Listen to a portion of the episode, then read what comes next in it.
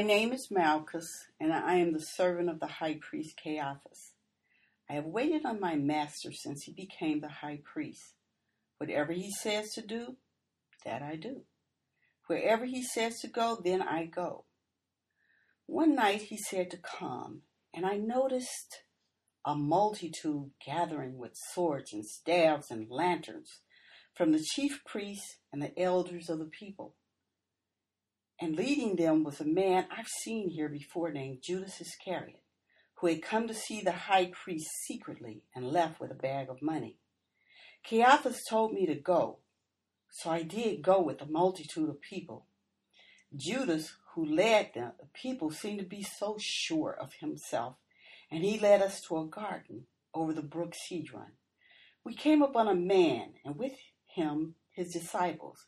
I've seen him before in the temple, and I've even heard of the many miracles that he did among the people. This man's name was Jesus, and he stood and said to us, Whom seek ye? They answered him, Jesus of Nazareth. And he said, I am he. And when he said that, we went backward and fell to the ground. Then Judas went up to him and said, Master, Master, and kissed him. But Jesus said unto him, Judas, betrayest thou the Son of Man with a kiss? Then one of his disciples said, Lord, shall we smite them with the sword? And he struck me with the sword and cut off my right ear. I was bleeding, and my right ear was on the ground. But Jesus of Nazareth said, Suffer ye thus far. And he touched my ear, and I was healed. And we stood astounded.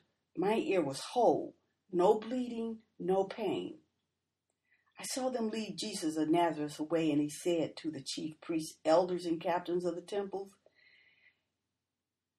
Be ye come out against me as a thief with the swords and staves? When I was daily with you in the temple, ye stretched for, for no hands against me. But this is your hour and the power of darkness. And they led him straight to the high priest's house, and I stood amazed at the wonder of the man who just healed me and being led away as a common criminal.